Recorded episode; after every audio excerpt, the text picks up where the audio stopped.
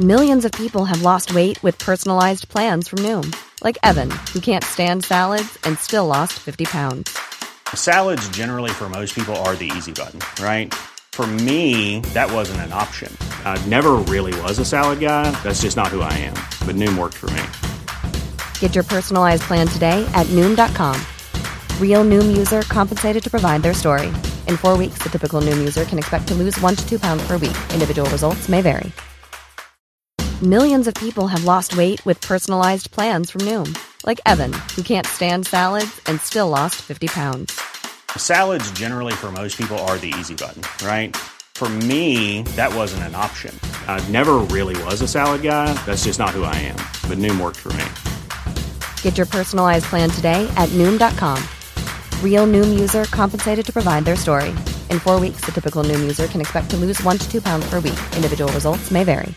Wow. Nice. Yeah. What you're hearing are the sounds of people everywhere putting on Bombas socks, underwear, and t-shirts made from absurdly soft materials that feel like plush clouds. Yeah, that plush. And the best part? For every item you purchase, Bombas donates another to someone facing homelessness. Bombas. Big comfort for everyone. Go to bombas.com slash ACAST and use code ACAST for 20% off your first purchase. That's bombas.com slash ACAST. Code ACAST. Hello, and welcome to History Rage, the podcast where myth and misconception is taken and stuck where the sun doesn't shine. The podcast where we take myth and caber toss it into oblivion. I am your regular host, Paul Bavill, and I'm here with my ever loyal co-host and right honourable member for Rage Towers, Kyle Glover. Hello. We're recording this on my favourite day of the year. What day is that, Paul?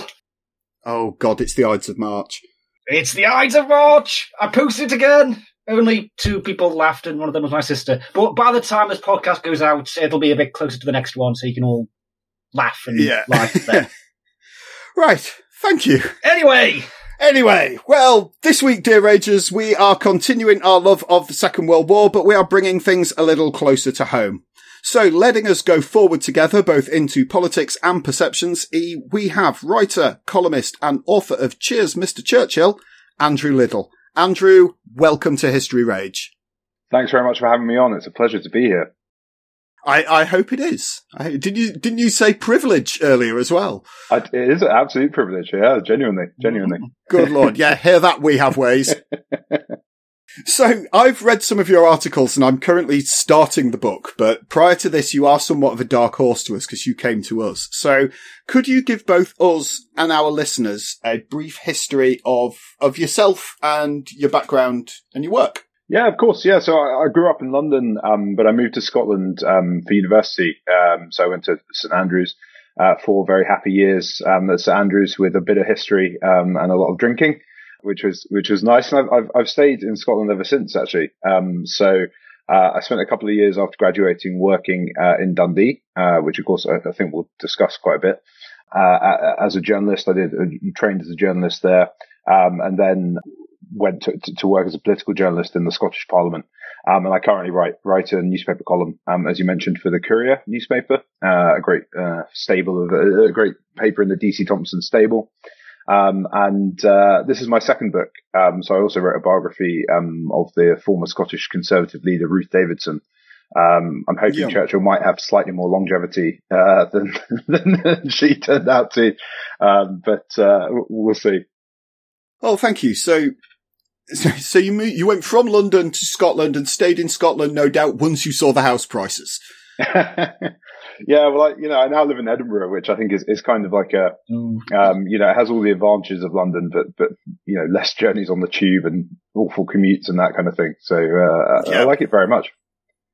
Uh, and you've got the home of our first ever history rager as well, which is the Surgeons Hall Museum. There we go. So that's an excellent, that's an excellent museum. Yeah, in a way, this podcast started in Edinburgh, and uh, and that brings us right up to today. So you've come on to lower your blood pressure about particular historical myths. So let's dive right into that if we can. Then, so Andrew, would you please tell our pitchfork wielding mob out there what you wish that people would just stop believing? Well, I really, really, really wish that people would stop believing uh, the myth, the absolute outrageous myth um, that Churchill hated Scotland Um, and indeed that, that actually Scotland hated Churchill as well. This is something that's incredibly pervasive and it's just, frankly, it's just not true. Um, and, uh, you know, one of the reasons why I wanted to write, uh, the book was really to try and, uh, to try and set the record straight. Yeah, I'm fairly pro Churchill as, as much as the next man. And you are the next man. But there's no smoke without fire, or so people say. Um, so where does this idea come from? What are people suggesting Churchill and the Scottish people, vice versa, did? Yeah, it's, it's it's a really interesting question. I mean, I think there's there's sort of two or three kind of I suppose sources um, uh, for this myth. Uh, one is Churchill's own kind of writings. You know, he he wrote quite amusingly um, about his his trips to Dundee when he was the MP there um, to his wife Clementine, and those those quotes are often used by uh, people to, to, to suggest that he didn't enjoy the didn't enjoy visiting the constituency um, very much. For instance, um, he wrote in 1909 um, about having a kipper in his uh, and finding an enormous maggot um, crawling out of this kipper uh, and flashing its teeth at him. And this uh, this is often quoted um, as how kind of Churchill suffered as a result of the, the difficult hospitality in Dundee. So there's a bit of that, I think, gives the impression that, that Churchill uh, had a difficult relationship with his constituency.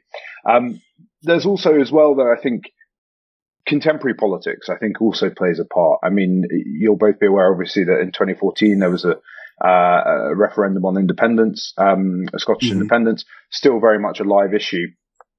And Churchill's legacy has really been pulled into that, I think, because he's such a uh, emblematic figure of kind of Britishness.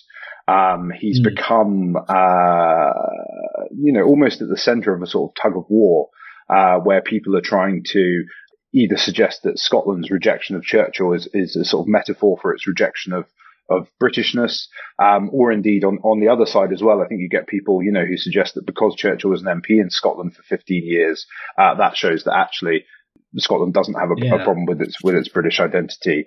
Um, and so Churchill, you know, amid this kind of tussle, Churchill's legacy, understanding of what Churchill actually did as an MP in Scotland, what his views on Scotland were, um, have really been caught in the middle, and I think really been been damaged um, uh, as a result. Mm-hmm. But is there anything really that does actually kind of justify the idea that Scott, that Churchill hated Scotland or Scotland hated Churchill from the outset before we get into kind of really explaining how that might be wrong. You know, what, what, what sort of thing, what, what sort of things are being thought of now in terms of this myth? So I think, uh, well, I mean, there's, there's a lot of kind of, um, uh, fake history, uh, and alternative facts. I think that we'll probably, uh, perhaps get onto, uh, a bit later. Um, but there certainly is this view, um, you know, that, it's emerged on a number of issues. I mean, there's this view emerged that, um, as, as prime minister, during the Second World War uh, that Churchill was willing to sacrifice um, Scotland um, to an, a Nazi invasion of Britain, for instance. Um, that's a myth that's very pervasive um, on on social media, and particularly, you know, grew around around 2014 and, and the referendum. Um, mm-hmm. I think that's a, that's a that's a good example. Does that answer the question? Yeah, that does answer yeah. the question. Yeah, uh, and is he? Um, you mentioned that it's like Churchill's, of course, this iconic mm. emblem of Britishness. You know, if you if you think of the British bulldog, you think of it wearing a bowler hat and Churchill's coat and mm. so standing mm. uh, standing up to the Boche. But is there an element where he's viewed more as a symbol of Englishness than Britishness, uh, and therefore is nothing to do with Scotland at all? I think I think there's definitely um, an element of that of, of, of the sense that he's an, a very English figure. I don't mm. think that's the reality that, that, that that was the case. I mean, as I said, you know, Churchill was an MP in Scotland for, for 15 years um, and um, had a profound influence on his on his life. Um, but I think that that fact, you know, the fact that Churchill was even MP in Scotland is actually very little known uh, among people in Scotland mm. today. And I think that you know that perhaps helps explain why I think you're absolutely right to say uh, he's become more of an English figure um, and someone who's a bit uh, withdrawn, certainly from from Scottish identity. And you know, when we talk about some of the myths, some of the misunderstandings about Church, I think it is very much you know that he's an English figure. Uh, he's trying to impose his his uh, almost you know as a, as a, foreign force on Scotland uh, in some of his actions, which of course is just completely not the case. So you mentioned there these earlier days. Then he's the the MP for Dundee, I believe it was, isn't it? Mm-hmm, mm-hmm. Um, so t- tell us then about his political career in Scotland, how it starts, what he actually does within it, and uh, you know how how he works up in Scotland, and how his career in Scotland ends. Yeah, absolutely. So, so, Churchill, I mean, it is definitely true that Churchill never intended um, to be an MP in Scotland. He um, was elected in 1908 uh, in a by-election, uh, having lost his seat in Manchester Northwest uh, when he was appointed to the cabinet for the first time. This this was because he had to. Um, in those days, you had to fight what was called a ministerial by-election when you moved from the backbenches um, to the cabinet for the first time. Um, and Churchill was appointed president of the Board of Trade uh, in 1908 and had to fight a by-election in, in his constituency of Manchester Northwest, which he, uh, much to his uh, chagrin, lost. Um, and uh, you know that really threw his his political career into a bit of jeopardy, and, and certainly put a lot of pressure on the Liberal government at the time. Um, so he desperately needed to find another seat and to find another seat quickly so he could get on uh, with his cabinet career. And Dundee emerged as as the best option, really. Um, so it was, it was almost by chance. I mean, Churchill did have other choices. Um, uh, than Scotland. You know, there were a lot of by-elections uh, in those days because MPs tended to, to die in office quite regularly. But um, but but he chose Dundee, which then was a very safe uh, Liberal seat. He, he, wrote to his mother, he described it as a life seat that's cheap and easy beyond all reason. Um, of course, it would turn out not not to be um, over, over the course of time. Uh, but he actually wasn't necessarily wrong um, to think that. I think in 1908, you know, uh, Dundee had consistently elected uh, Liberal MPs. It had a, it was a dual member seat, so elected two MPs for, for one seat. The other seat was a Labour seat, but it still had a very strong Liberal vote. Uh, and Churchill would actually, you know, maintain and, and indeed grow that vote um, over the coming elections. Um, he would fight six elections in Dundee, and he would win f- win five of them. So, you know, again, when we're thinking about how popular a figure was Churchill in Scotland and what was his relationship like with his constituency, well, you know, he, he did win five elections, uh, the by-election in 1908, uh, twice, the two elections in 1910. He then won another by-election, um, in 1917. That was when he was, uh, he'd left the cabinet, um, as a result of the Dardanelles, um, and he'd gone to, uh, this quite extraordinary moment actually where he went to fight on the, on the front lines in the Western Front, um, actually with the Scottish regiment, with the 6th Battalion of the Royal Scots Fusiliers. He took command of, uh, you know, again, a Scottish connection that Churchill has that's often forgotten and written out of history. But he, he came back, um, Lloyd George put him back in the cabinet and he, he, he had to therefore fight another of these ministerial by-elections in 1917, uh, which he won. Really important endorsement, that one of, of Churchill's career. And then in 1918, um, in 1918, he won one of the biggest majorities in the country, um, in Dundee. So, you know, he had, he had quite a successful, um, political career in Dundee, of course, until 1922, uh, when, uh, when he lost and lost quite badly. He came, he came fourth. That was for, for a number of factors, but not least, it was the hard work and the the uh, determination of his long-standing opponent, uh, this extraordinary character called Edwin Scrymgeour, uh, who was the leader of the Scottish Prohibition Party, um, and was kind of an avowed teetotaler who wanted to ban the sale of alcohol uh, across the UK. And hang on a minute. I, you know, I, do, I don't want to besmirch any of our Scottish listeners at all, but how the hell do you win an election on a banning alcohol stance yeah. in Scotland, the home of decent whiskey? yeah, it's a very good question. I mean, and, and indeed, um, uh, you know, Dundee actually in particular had, had quite a serious problem with, with alcoholism. So it was, it was almost more extraordinary that, that he managed to win there. Um, I, I think Scrymgeour's appeal really was was more his, as well as being a prohibitionist, he was also a sort of um, proto-socialist.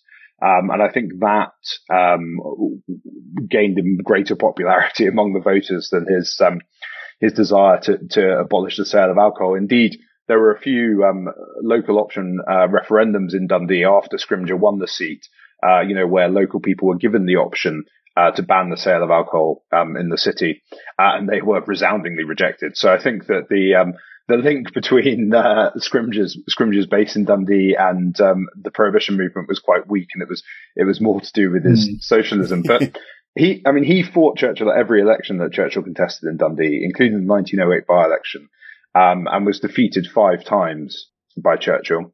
Uh, he was dubbed by by the Courier, the, the, paper I now work for. He was he was dubbed the most defeated candidate in Britain, uh, and yet he still kept going. And, and eventually, in 1922, uh, he won the seat. But you know, Churchill had a fantastic uh, and very varied uh, career as MP for you know almost 15 years uh, in Dundee. So it was it was a really important time, I think, in his political life. Yeah, and let's say if like you say the, this idea that Scotland hates Churchill, you know, they've re-elected him. Yeah. On an uh, on from what I gather, a pretty increasing majority every time up until 1922, when when suddenly everybody decides to park the drinking and make a uh, make a political decision. But that's not that's not screaming. Yeah. We don't like you, is it?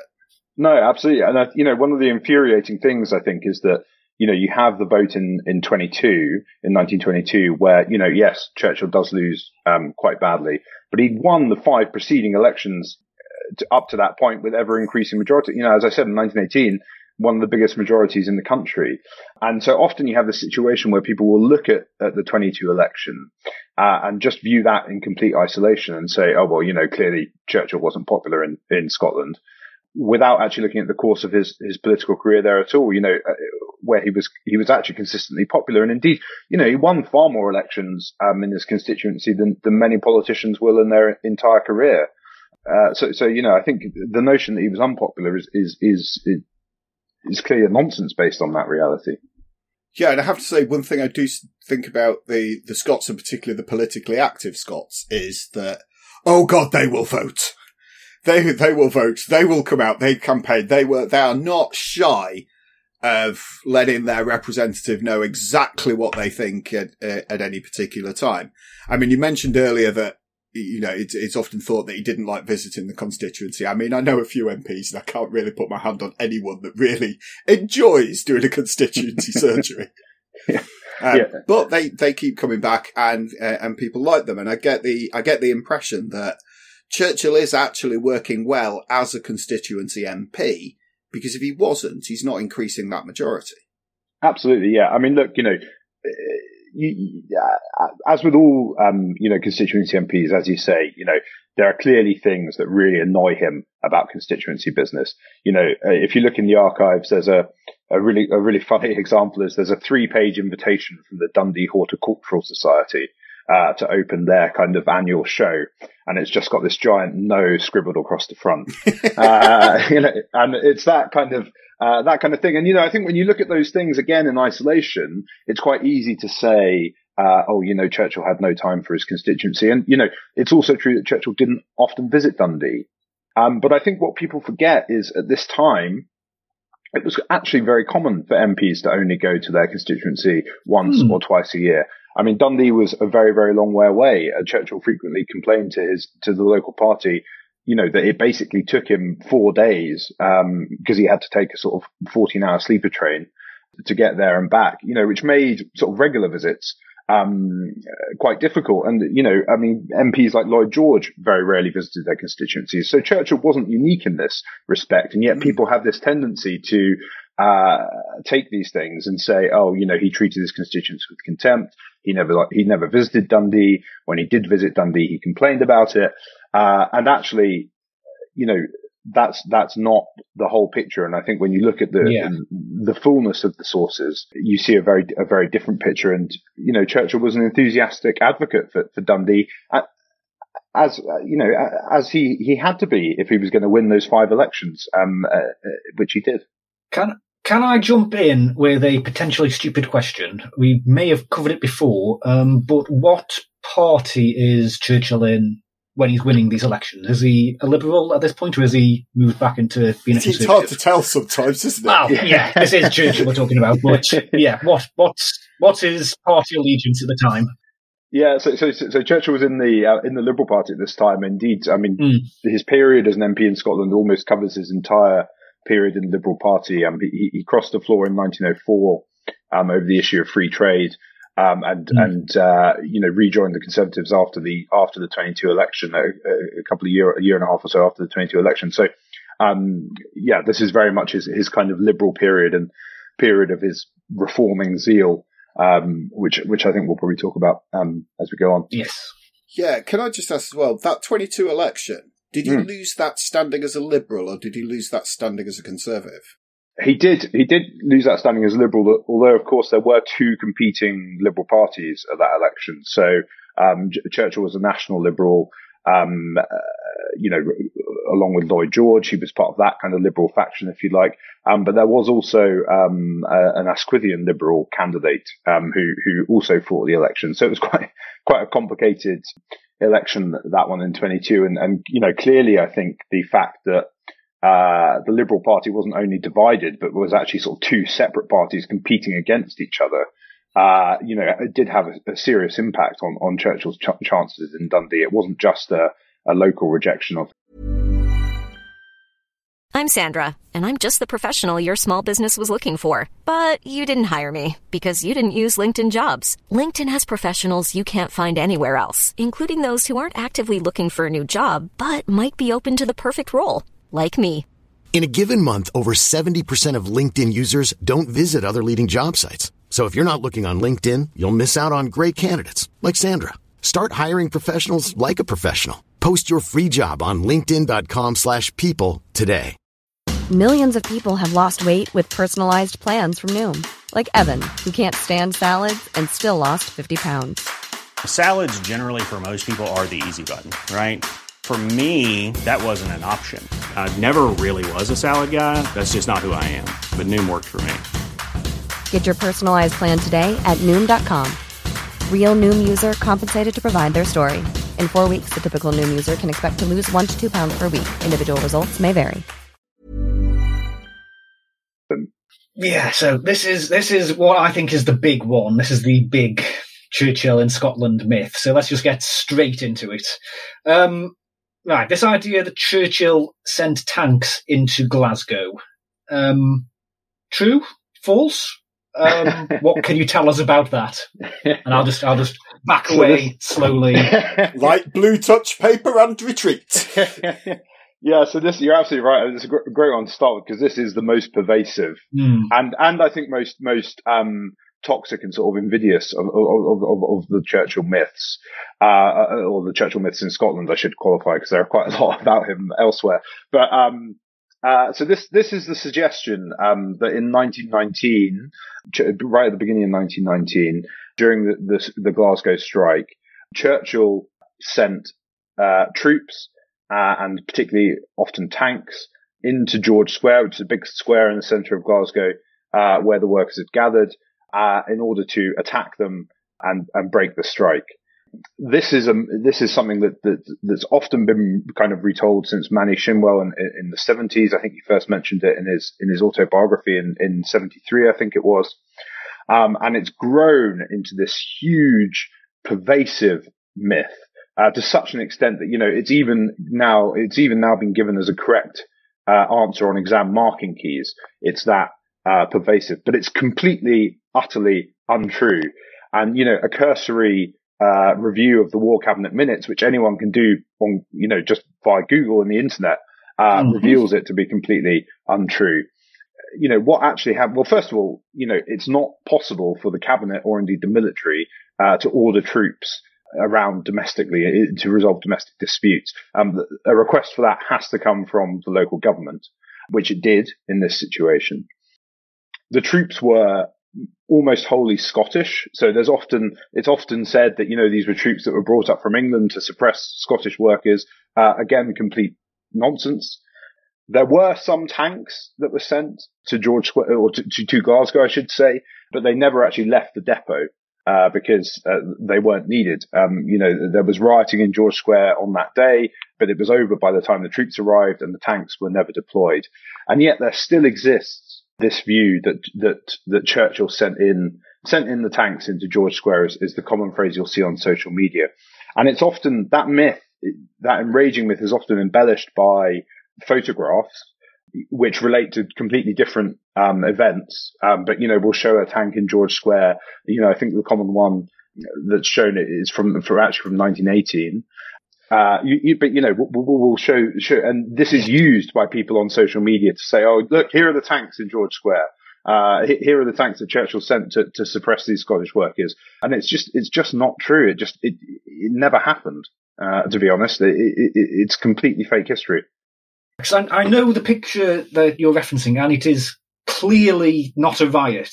It's clearly not a protest. They are clearly looking at the tank. The tank is clearly there as like a display. It's like a fundraising Exactly. display, if I understand it right. It- that's that's exactly right. And you know, there's a sort of amusing um, story how these things kind of come about. But the, the picture was actually, I believe, it was initially used by the Herald, and and what had happened was someone had just mislabeled it in the in an archive, um, and Hmm. it then got you know tacked onto a story about you know George Square or, or Churchill's involvement in the riots in George Square. And it's then just ever since just been used as this as this image, even though you know repeatedly um, it's been called out and been identified as you know not being relevant. Uh, the fact that it was once mislabeled and used in that context uh, means it's now just completely pervasive. yeah. Yeah, and I suppose if anybody really wants to make the anti-Churchill case, it's it's a fairly easy win to go and pluck that and go, look, evidence, back up Yeah. my claim. Yeah. Particularly Yeah. on Look- social look. media, where you can just pluck one thing from a Google image search and they go, "Yeah, I win." Yeah, Yeah. Yeah, Yeah. It's gone around the world a thousand times before anyone's actually verified it or Yeah. double checked it.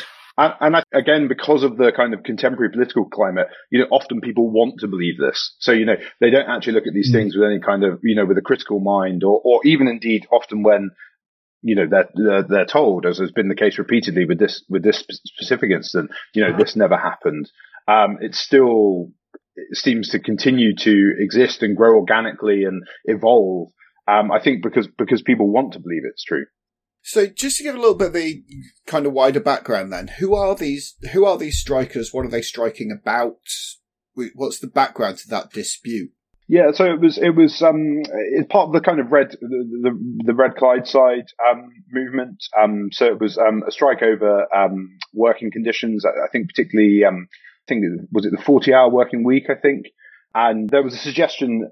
Basically, the trade unions were in negotiation over you know the process to get the working conditions um improved, but um certain militant leaders uh, decided to to go behind the back, and they actually asked the government. They they they they telegrammed the, the government to ask them to intervene um, uh, to to force the the local government, I think, to act in their favour, which the government refused to do. Um, and indeed, the local sheriff then became quite concerned about the workers on the street, the propensity to violence. I mean, I think you've got to remember this is in the context, obviously, of the aftermath of the Russian Revolution in 1917. I mean, you've had Rosa Luxemburg, etc. Um, you know, in, in Germany as well, in the, in the very recent, uh, or indeed sort of at the same time. So it's a very um, heated atmosphere, and you know, there is a sense, I think, that um, particularly among the local government officials, you know, that, that Britain or some part of Britain at some point could kind of have a powder keg moment with some kind of uh, some kind of workers uprising and therefore, and therefore, that's why the local government, the sheriff of, of Lanarkshire, I think requests these troops from from the British government in order to kind of bulk up security and uh, try and avoid a, a difficult situation.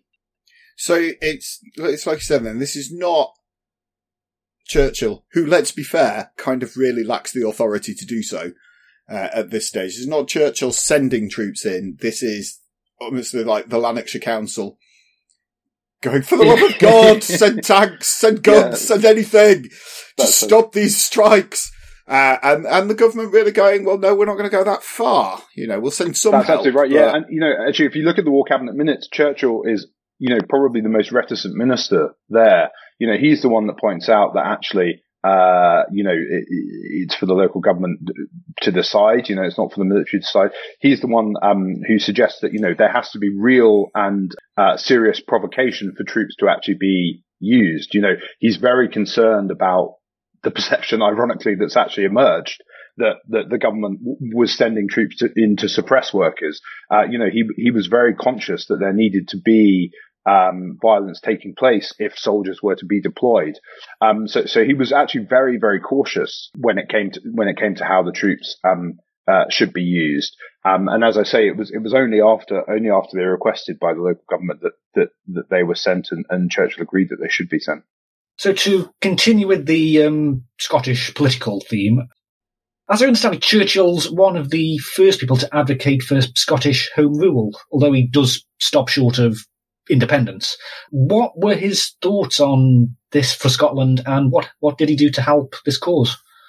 Well, I mean, I think that's another thing that's that's really um, you know kind of enraging about the, the legacy of church, the legacy of churches in Scotland, um, which is you know people always assume nowadays uh, that Churchill was a kind of, um, you know, I suppose a sort of British nationalist, um, who, um, you know, w- would have been very, um, contemptuous, um, of devolution and of, um, the kind of even the notion of the Scottish Parliament. Again, you know, this is completely not the case. as you say, you know, Churchill was one of the foremost advocates, uh, of devolution you know, not just he, he was always a consistent supporter of Irish Home Rule, and, and indeed that was the kind of genesis of his thinking on Scotland. But when he became an MP in Scotland, he, he applied that principle to Scotland as well, and became a passionate advocate actually for, for his whole life um, of, of, of Scottish aspirations um, for devolved government um, within the United Kingdom.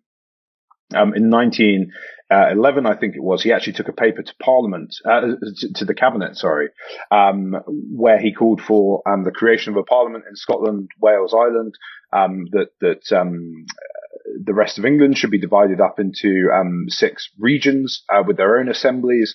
And that these bodies should kind of be given power over things like education, infrastructure, housing, um, so, you know, a pretty comprehensive devolution settlement um, Churchill was advocating. Uh, indeed, one that, um, particularly in, in terms of English devolution, um, goes much further than, than the devolution settlement that we have um, today. And, you know, in 1912, he, he even said that he supported a federal UK.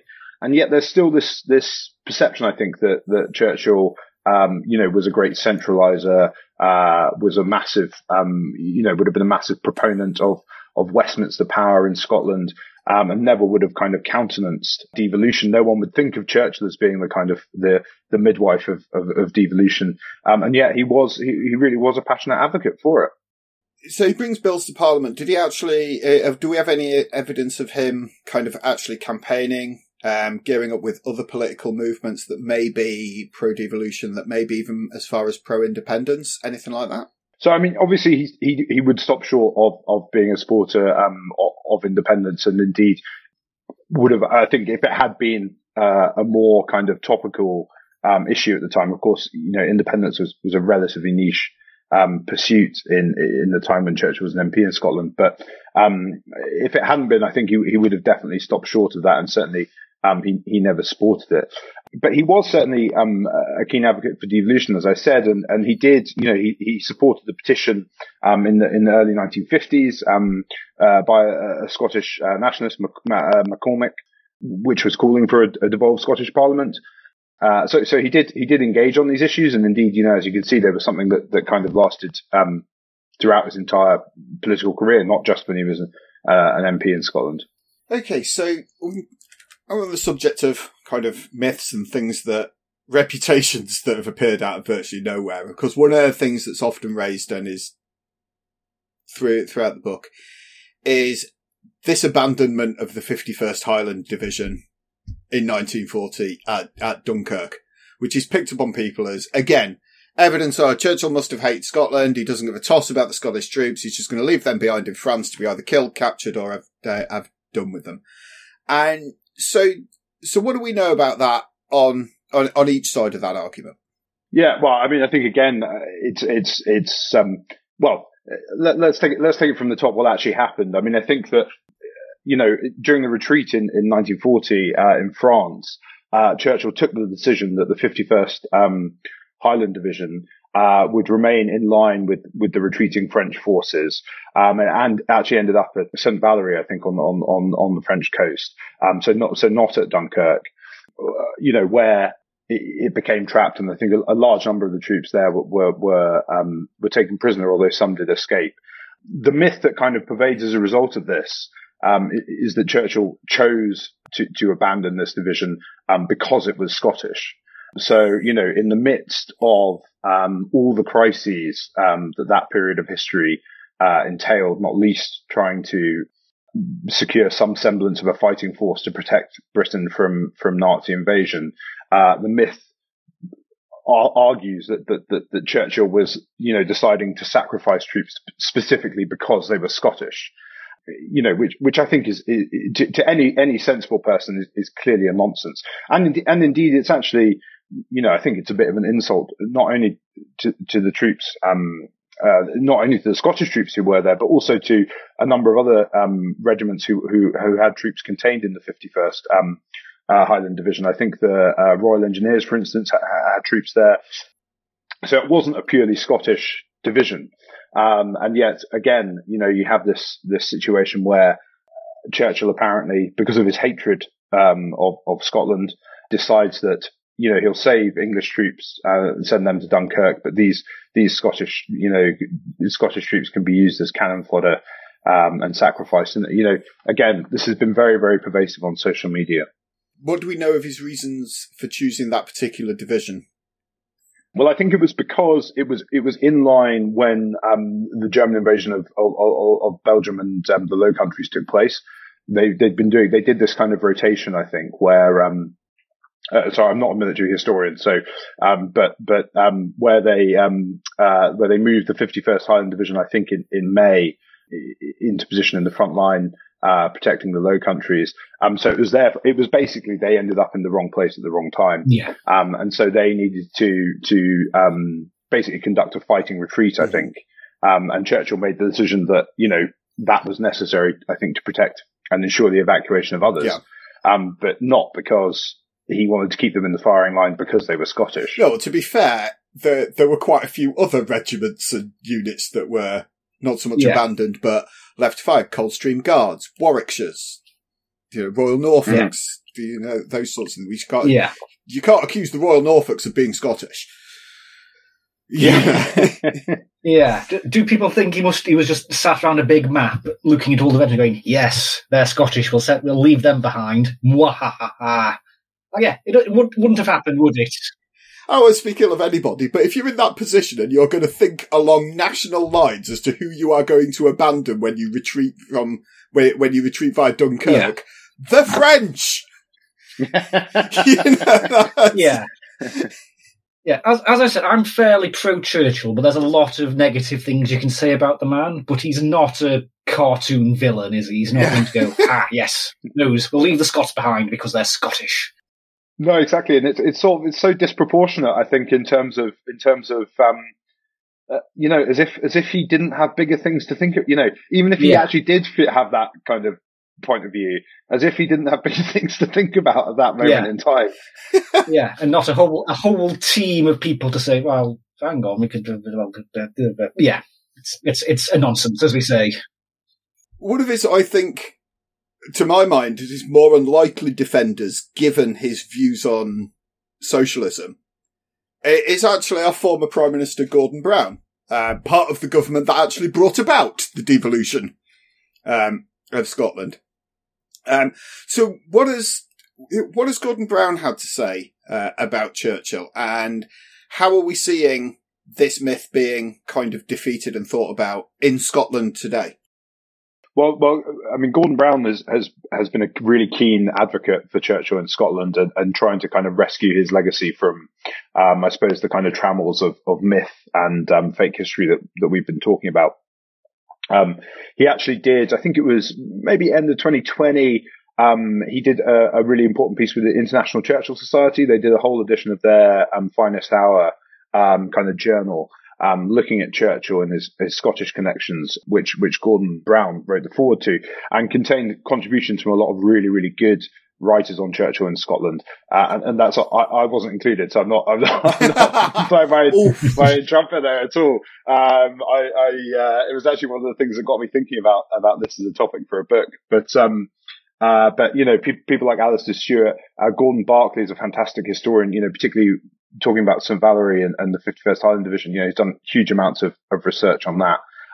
Uh, so, so, so Gordon Brown's been hugely influential. So there is a bit of a fight back going on, um, in terms of trying to rescue Churchill's reputation, um, in, in, in Scotland. Um, but it is, it is difficult. I think particularly because, uh, you know, to go back to 1919 and George Square, you know, that is so pervasive that I think as many people now think it's true, as would recognize it as being a myth. Um, and, and, once you get to a point where these things are such commonly held views that, you know, they're accepted truths and are put on exam marking keys and are taught in schools. It's really hard, I think, to, to persuade people um, uh, otherwise, or you know that, that, that, what they believe is is, is false. Mm. Um, but but you know, but there is there there is a growing interest in it, and I think I think hopefully you know as time goes on, and perhaps as the temperature in Scottish politics maybe cools a little bit, uh, we might see a bit more of a reflection, uh, you know, a bit more of a balanced reflection, I suppose, on, on Churchill's legacy in Scotland, and hopefully, particularly, you know, these fake, these this fake history, which is simply not true, you know, might dissipate a bit. But um, you know, hope, hope, springs eternal in a young man's breast, uh, and uh, I, don't know if that's a false hope or not. Well, thank you very much, Andrew, for uh, for bringing that case to redeem a reputation. Uh, may I say, this may have been our finest hour. thank you. well, thank you so much for having me. It's been an absolute pleasure.